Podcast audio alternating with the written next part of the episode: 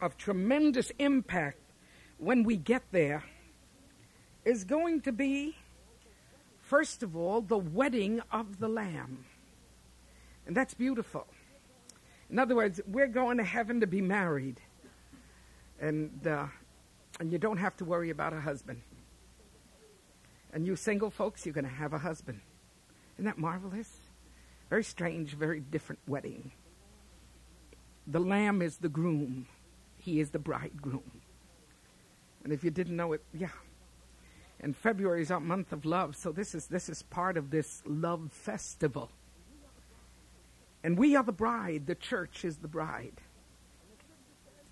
And the scripture says that after the wedding of the lamb, we then will go into a moment of of judgment, but positive judgment, which which isn't judgment, but it's just be a moment where Jesus, where His heavenly Father, will decide what they will give us for our faithfulness. It's beautiful. I'm not making this up. This is in the Bible. If you look for it, you'll find it. And it says he will give out crowns. And there will be stars in the crowns. And they will be given out for faithful work on earth. And I've heard so many stories about those moments where we'll be expecting the call of a name like Billy Graham. And the Lord will say, Paquita Rivera. Okay? Grandma Moses from the hills, the Appalachian hills, would you step forward? I'm not saying Billy's going to be left out, don't anybody think. But just we're, we're going to have a presentation of the strangest people you've ever laid eyes on. And these little people are going to come up, and you're going to say, Who are they? Where'd they come from? And angels will be bearing crowns for them. And the crowns will be filled with stars glittering. And you'll say, I never knew about her. Where'd he come from? I mean, who knows him? And there, almost with the sound of trumpets, we will find out what they did. And we will find out that they loved God with all of their hearts, weren't into who's seeing and who's not seeing, were just into that commission and that call of God. They will be handed crowns. Doesn't that sound beautiful? When the crowns are handed out, and I'm sure Billy will have his crown, and I'm sure all the evangelists that have lived and worked for the Lord, but we're going to see a world of unknowns. We're going to see a world of people we don't know where they were, where they came out of. We, we, we don't even know their names. And if they give their areas where they lived, you know, some corner of the South Bronx, you know, some, some, some big city project with 36 floors in Bed-Stuy, you say, I, I never knew. I never knew. No, because you see, there are computers in heaven that don't miss a thing. Because those computers pick up spirits, pick, pick up the, the breath and the life of man. Spirits to pick up motives. Uh, you know what I mean?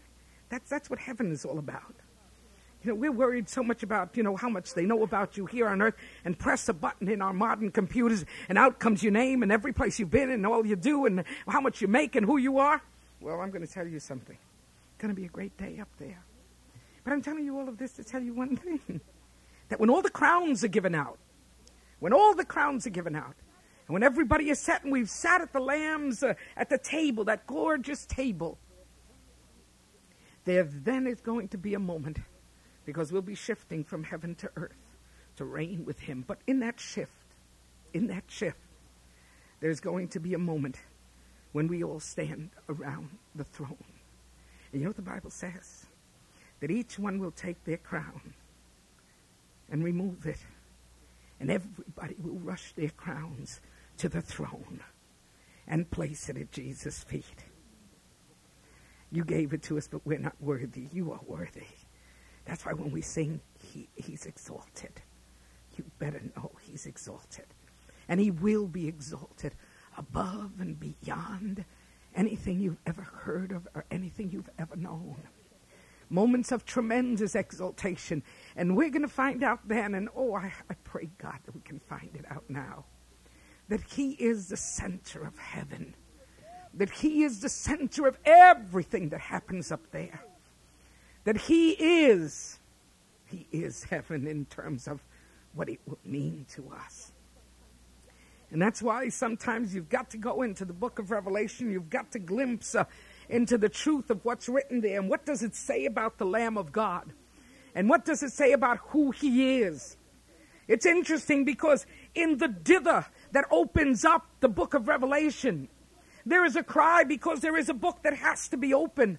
It's a prophetic book with prophetic things, uh, and there's no one that can open the book and the cry of heaven and the flutter of the wings and the questions asked is who can open up and then the cry is there is no one worthy no one can open up the books until the cry comes from the throne.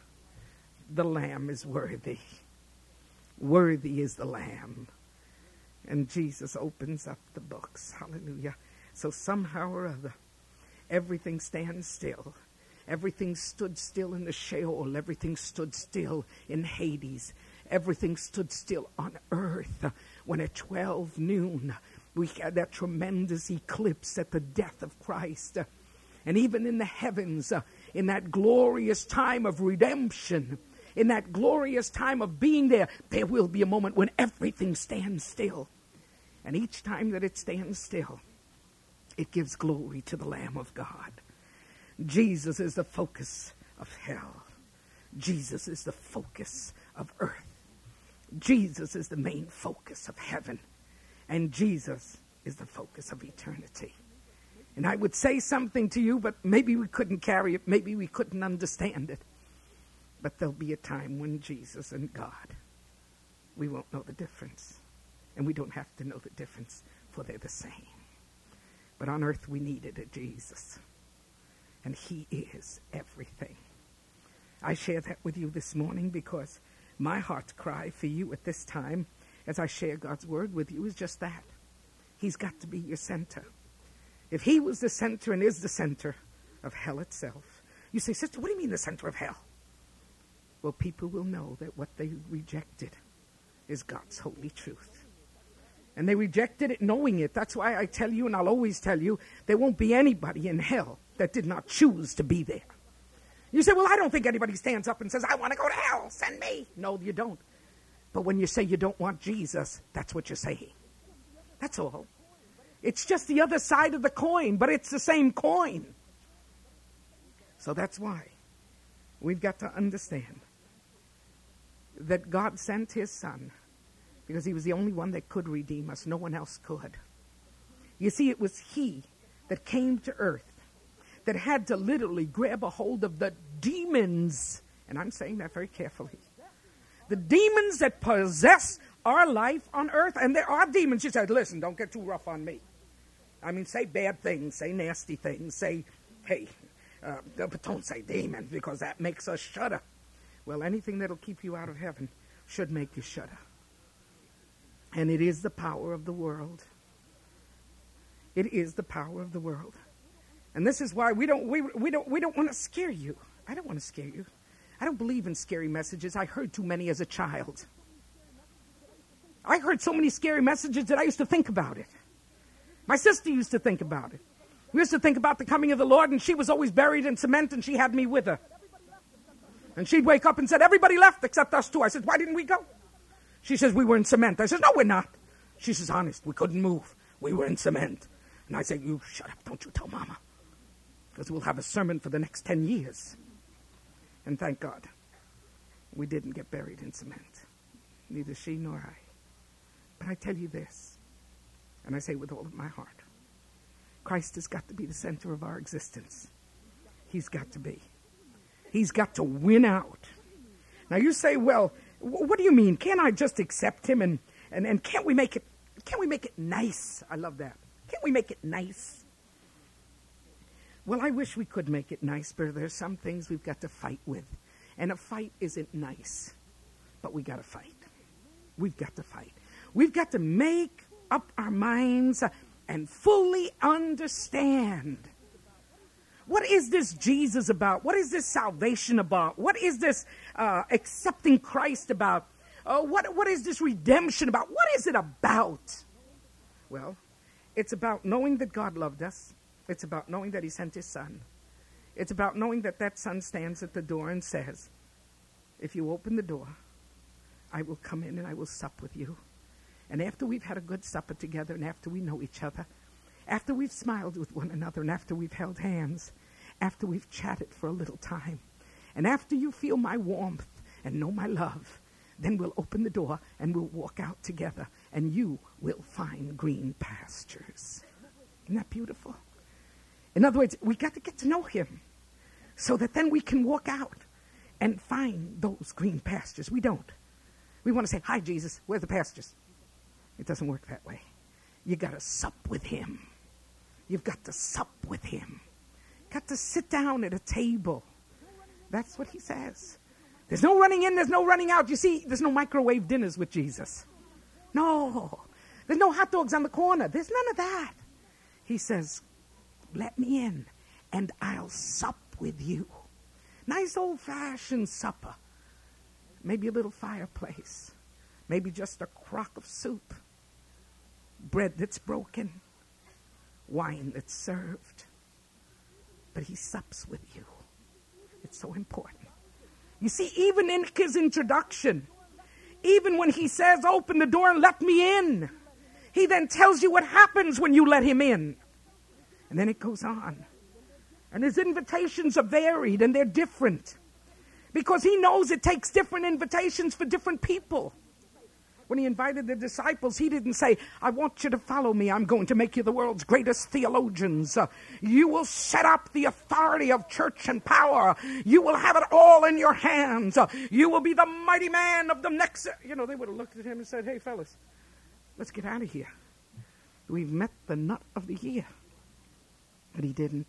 He watched them a while, saw them come in with an empty boat. And he says, Listen, why don't you, why don't you go out again? And they said, Sir, we're awfully tired. We've been out all night. He says, No, but go on out. Go on out now. And instead of throwing to the left, throw to the right. And I like Peter's answer, only because you say so. I like that. It's the only time we find him very obedient. Only because you say so. And they went out. You know what happened, don't you? They had to call two or three other boats because their boat was going under and their nets were breaking, and there was so much. And when they came in with this whole thing, they looked at this man who knew more about fish than he they knew. And they said to him, they just looked at him and he said, he said, Follow me. And they were startled. Then he added something that made it okay. And I'll make you fishers of men. Oh, that's okay. Why? Because they knew how to fish. Different fish, but we know how to fish. Don't you love Jesus? I love him. I love him. You know why I love him?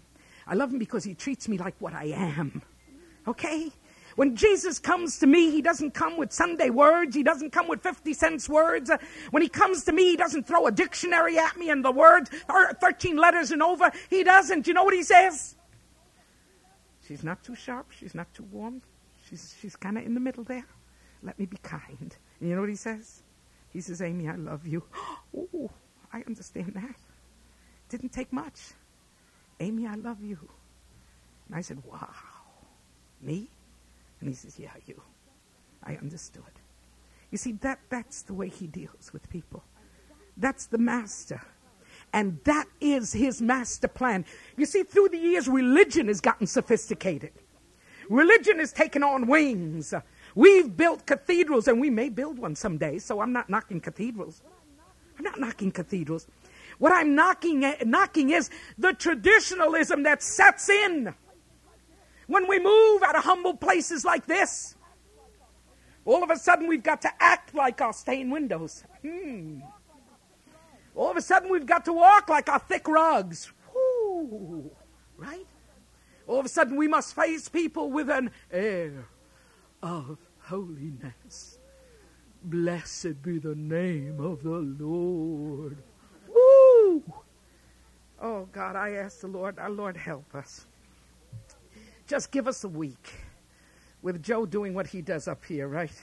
Not knowing the choruses, not knowing when they come in or when they come out, you know.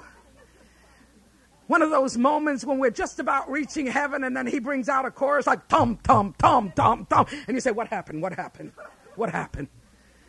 But that's okay. Keep us. Because you see, the beauty of Christ is seen through our humanity. And he provides that because we saw his divinity through his humanity. Had he not been human, we would have never seen him. We couldn't have judged a spirit. We didn't know the Spirit of God. We couldn't have judged somebody in long flowing gowns or someone that walked above the earth. We couldn't have handled it. Have said, So long. We're off. This day, I am thinking in my heart of just one great thought Christ, our center. If he's going to be the center of hell, and he will be the center of hell, because everybody there will be there through rejection of him. And the scripture says that they'll cry. The scripture says they'll gnash their teeth. The scripture says they'll know they've rejected him. And even in the future with the Jewish people and those that are alive at that time, even then, the scripture says they'll look upon him, him who they rejected, and accept him. That'll be in his second coming with his church. He's the center of every prophetic thought. Why can he not be the center of our lives? When all of this is over, Jesus will be in charge. When all of this is over, when all the earth and the dominions of the earth and the powers of the earth, when it's all over, he'll still be in charge. Isn't that something? Now, how do you get Jesus to be your center? Well, you, first of all, you just invite him in, as I said. He'll come in and he'll sup with you. What does that mean? I don't think there's anything more intimate other than the description of marital life. I don't think there's anything more intimate and more beautiful than to sit down and break bread with somebody. There's a, there's a warmth about it. There's a beauty about it. There is, and isn't it strange? Rather than eating with somebody you don't like and bothers you, you'd rather eat alone. Say amen. Yeah, it's the truth. Why? Because supping is important to you.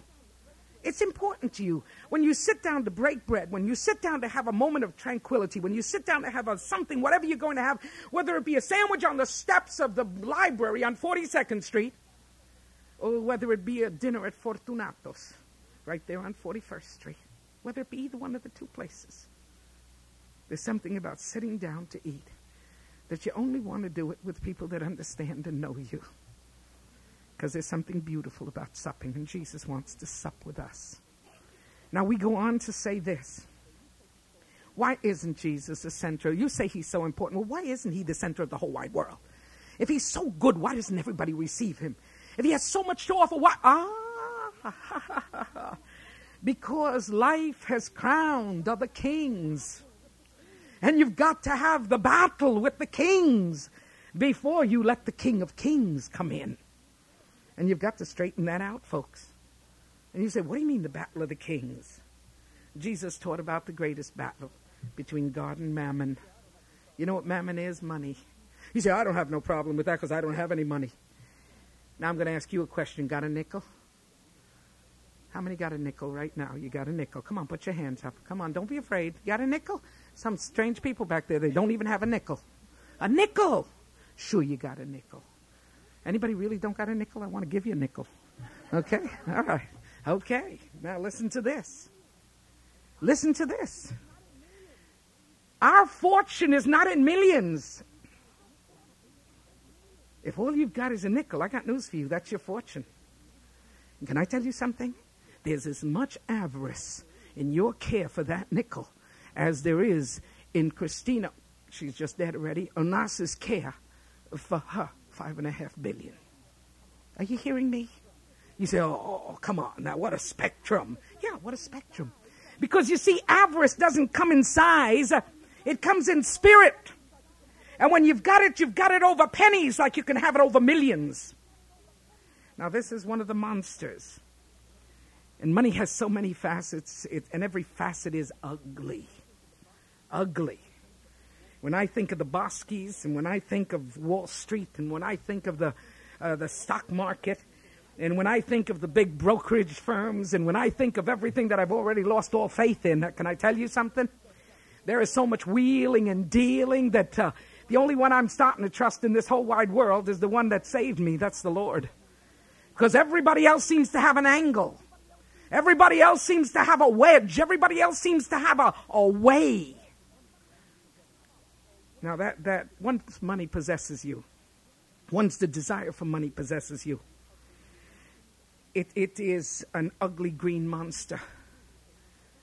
And you say, Sister Amy, what do you do? What is it? Well, can you imagine out of the parables of Jesus and out of the teachings of Jesus, and we have maybe a score of 1 to 25, 17 times he mentions money. 17 times, whether it be in form of stewardship, whether it be in, in, in form of, of, of, of uh, what shall we say, uh, being in charge of a, of a farm or being in charge of this, that, or the other thing. But that's how many times. In other words, if you don't believe me, I'm going to share something with you. Money is the number one object discussed by the Lord in the New Testament. Isn't that strange? Isn't that, and it's not strange. It's because it's the biggest king that lies over our lives. That's all. That's all. Isn't it, isn't it strange? Uh, you can tell somebody you're sick, and they, they're not too sure if you are or you aren't. Uh, you can tell somebody uh, you have to take care of a sick aunt or sick grandmother. Uh, nobody's too sure of that, okay? But tell somebody that you can't come because you're working. Ooh, what a respect. Oh, no, he's working. Isn't it, isn't it interesting how working makes it okay? Working makes it okay. They're no, when somebody says they're working, I mean, what are you going to do? Jim, what are you going to do? You can't do nothing. They're working. Okay? That's one of the situations. Why? Why such a respect for work? Sister Amy, I told you the joke I had in my father's church, right? Couples used to have fights and then stop coming to church. Yeah, they just stopped coming to church. When I'd get a hold of them for counseling, maybe that's why so many left. I would simply say, instead of getting mad at the church, instead of getting mad at your, get mad at your job. And I used to tell them, when next time you two have a fight, don't go to work, stay home. And I remember a man looked at me and said, ay, que graciosa. You know, you think you're so cute, huh? Yeah. Why take it out on the Lord? Take it out. Take it out on your job. Why? There's a tremendous respect. And it's not that we respect, because once we get on the job, if we've got two coffee breaks, we take four. Right? And if the boss isn't around, woo! Hi, old Silver! People go shopping, people come in. Uh, oh. Yeah, I love that boy. Uh, there's one advertisement. I don't know what it is for. You know, the kid that comes in, the boss says, do this, do this, do this. Oh, it's Maxwell House Coffee. And he goes in and he drinks his coffee and then he throws on all the machines. You hear the click, click, click, click, click, click. The boss is ready to come in. Oh no, this guy's working. He's got all his machinery on. He's sitting back with a cup of coffee. we have given money. We have given work. We have given the power of the dollar all the power it needs. We have given it all the respect it needs. We have bowed down so low. You say, Sister Amy, well, isn't that the way it should be? Let me go on to another thing. This might hurt you worse. Our next situation, our next kingdom, our next king is ego. Okay? And that's interesting. You don't have to have a nickel to have ego. ego is you. Empty pockets, full pockets, it's you. And what a king we are. Just say it. Just say ego. And something's going to happen. I mean, if we get any bigger, we'll blow this place open. Ego. Oh, oh, oh, oh, size 17 hat. Ego. Why is ego a king? Because it's me. And we're living in an era that's absolutely fabulous. 20 years ago, we had a book that stayed on the shelves and the number one bestseller list for at least seven or eight years. Numero uno. Take care of numero uno. We love this. It meant cuddle yourself, hug yourself, love yourself. Look in the mirror and go, que cosa mama, mama, sugar. Yeah. It said pat yourself. It said hug yourself. It said cuddle yourself. It says, whoa, do anything ego. And you had people going around. I mean, you know, I'm going to be me. Oh. Hey, folks, when me has not learned the basic laws of life, it's like me without a shower. It stinks. Excuse me. And that's the king that stands up and says, No, look, I'm not going to. I just didn't feel like it. I want to be, I want to live in the freedom. That if I want to just lay out on a Sunday morning, there's no church and there's no power that's going to move me. You better believe there isn't any. Because that king is a mighty king. You have no worry. If you've given yourself over to the king of ego, you better believe no one's going to move you. But can I tell you something? The scripture says that when you cry out to me, I won't be there. And you say, "Oh, that's that's God being being a cruel God, being a punishment." No, no, no, no, no, no, no, no, no, no, no, no. You see, God's promises are there if He is your center. If He's not your center, even if He should try, He can't invade what you have made your center. You see, He can't invade the influence money has over your life until you surrender that money to Him. You say, well, isn't God more powerful than money? Yes, He is more powerful than money. But God only works on the basis of surrender. God only works on the basis of your will. God only works on the basis of when you say, Let, Come in, Lord. That's the only thing. Other than that, He can't. You see, God can't dethrone anybody from your life. You must dethrone them. And once you dethrone them, God will move in and he'll become your king. But you've got to go through the process of dethroning. It's not easy. It's not easy. Because ego also has many ugly faces.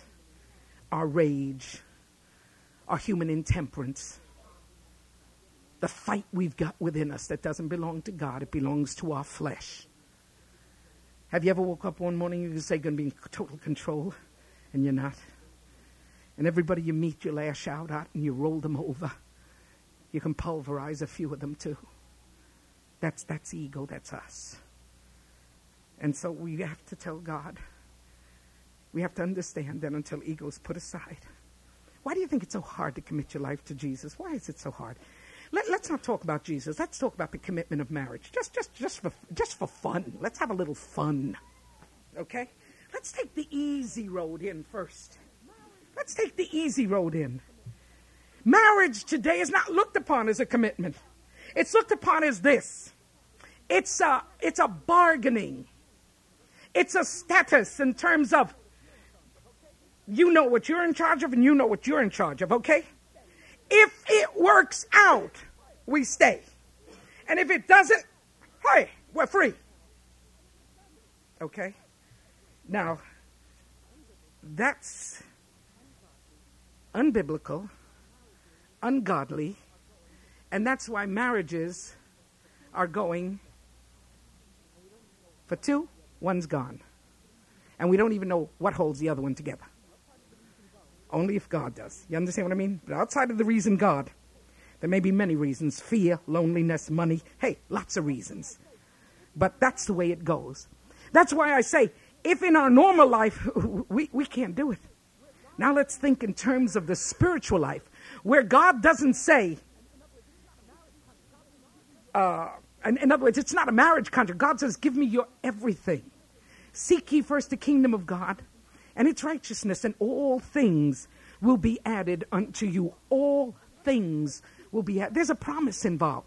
But what does it take? Seek ye first. There, there's God's demand. First. Seek ye first the kingdom of God. What does that mean?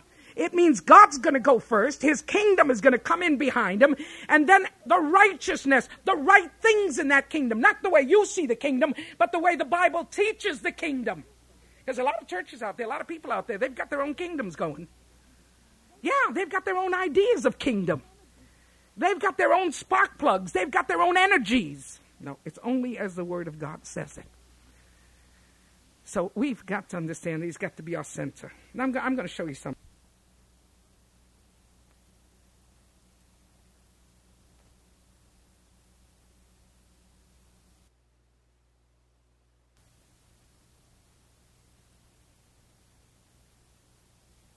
Uh, there's status, which has to do with position, high position in life. Oh, it has to do with people that are born into royalty. It has to do with people that uh, have inherited a great deal of money. It has to do with those people that are trained to be rich and to be important and to be powerful. It, it's what makes our eyes boggle at the Rolls Royce going down the street. You know what I mean? Not a common car, right? It, it's what makes our eyes boggle when the mink coats reach the ankles and there's enough to make two coats for two of us. You know what I mean? I mean, hey, come on. It, those are the things. When diamonds and gold and furs are worn like it were water, somebody poured them on. Okay? Status.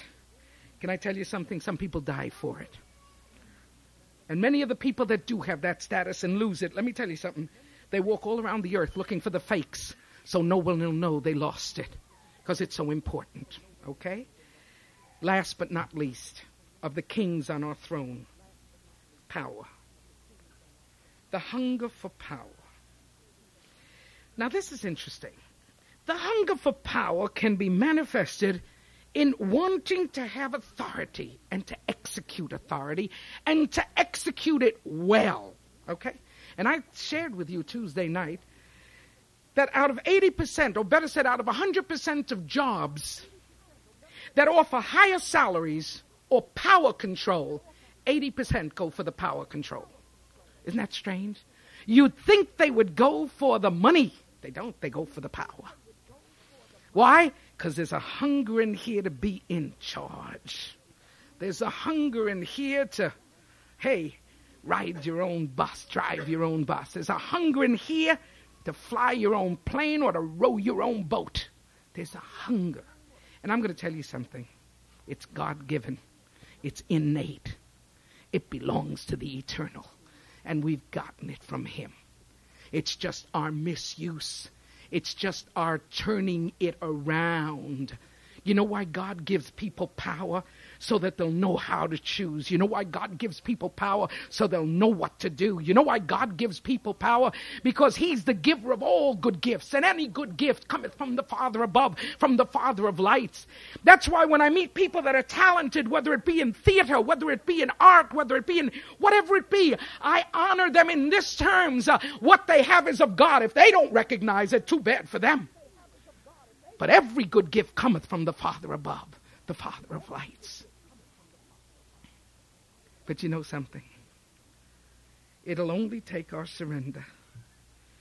And sometimes when God lets the power turn to dust, and not only does it turn to dust, but it crumples on us. And when you look around and look for us, we're just, a, you know what I mean? It's just a pile of nothing. Because these are the kings. I say to you this day, let Jesus be your center. Now, let me tell you why. If money is your center, she can only reinforce that which channels out to money. And that's why the rich have to keep everybody happy with money. They have to keep their families happy with money. They have to keep their friends happy with money. They have to keep the business happy with money. They have to keep, that's the only thing it runs on. It has no other force, it has no other function. It becomes your payoff. Those that are into status, only thing they have to do is to teach other people to gain status.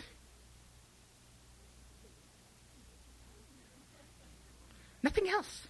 Darling, lift your chin up. Darling, fix your glasses. Get your hair done.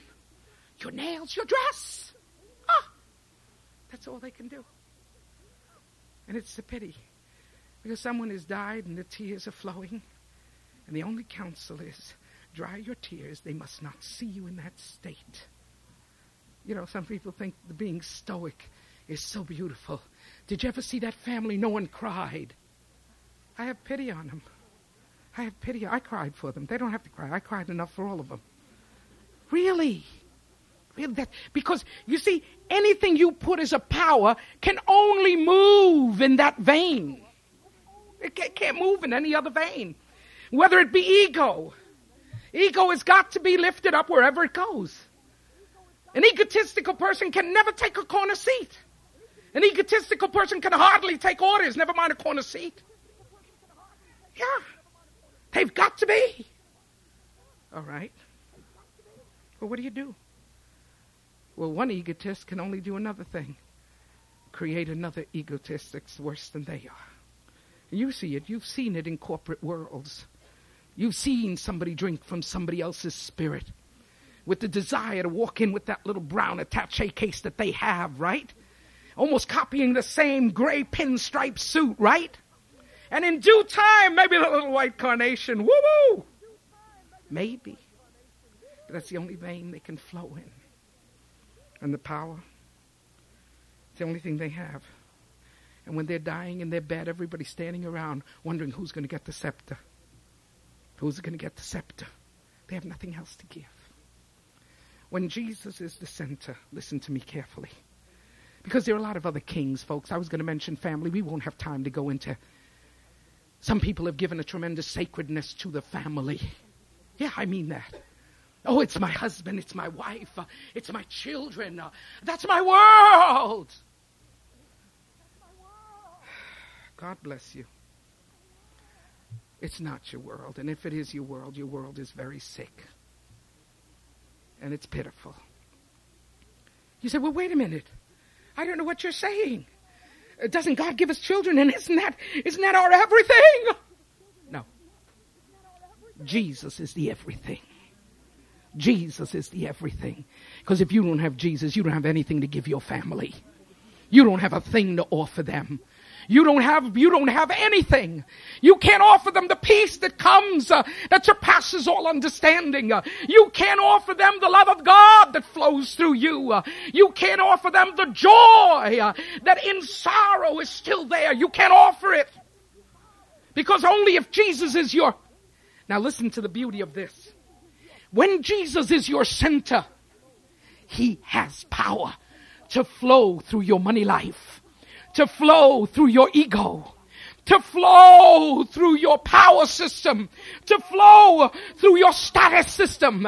He has power to flow through all of that. And what does he do as he flows? He breaks what has to be broken and he sustains what has to be sustained. And when he is the center, he then blossoms out through you and you then become a follower, a disciple. You've got a smile to give to someone. You've got a handshake to hold. And what little you own belongs to Him. And should He whisper to you, uh, sustain, help, do, you do it. Because when He's the center, you're dealing with wisdom that's flowing. You're dealing with power that's flowing. You're dealing with love that's flowing and undying. As a mother, you won't always be there. As a powerful person, you won't always be there. As a status system symbol, you won't always be there. As money bags, you won't always be there. But he said, I'll never leave you and I'll never forsake you. He said he'd never leave us. So when he's the center, every avenue of your life, because let me tell you something, folks, listen to me. God does not have a premium on poverty. God does not have a premium on us being the lowest and the worst in the world. God does not say bend down and stay down. He doesn't say that. He says to you and he says to me, bow down before me. And then I will lift you up. And when I lift you up, no man will tear you down. Hallelujah because you will walk in my power, you will talk in my wisdom, and you will live in my spirit. Nobody can do anything to you. He has got to be our center. And if he's not, we don't have a center. Money isn't a center, power isn't a center, homes and children aren't a center, ego isn't a center, status isn't a center.